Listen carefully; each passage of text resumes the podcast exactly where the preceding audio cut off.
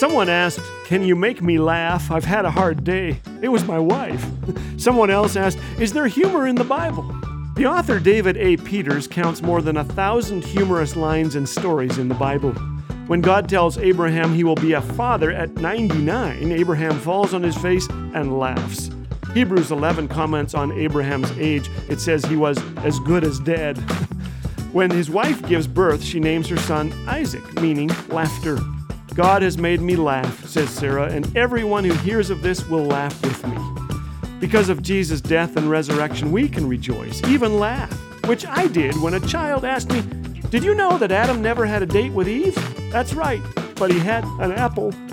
This is Laugh Again with Phil Callaway. If you'd like to hear the regular daily program or discover all things Laugh Again, visit us at laughagain.ca.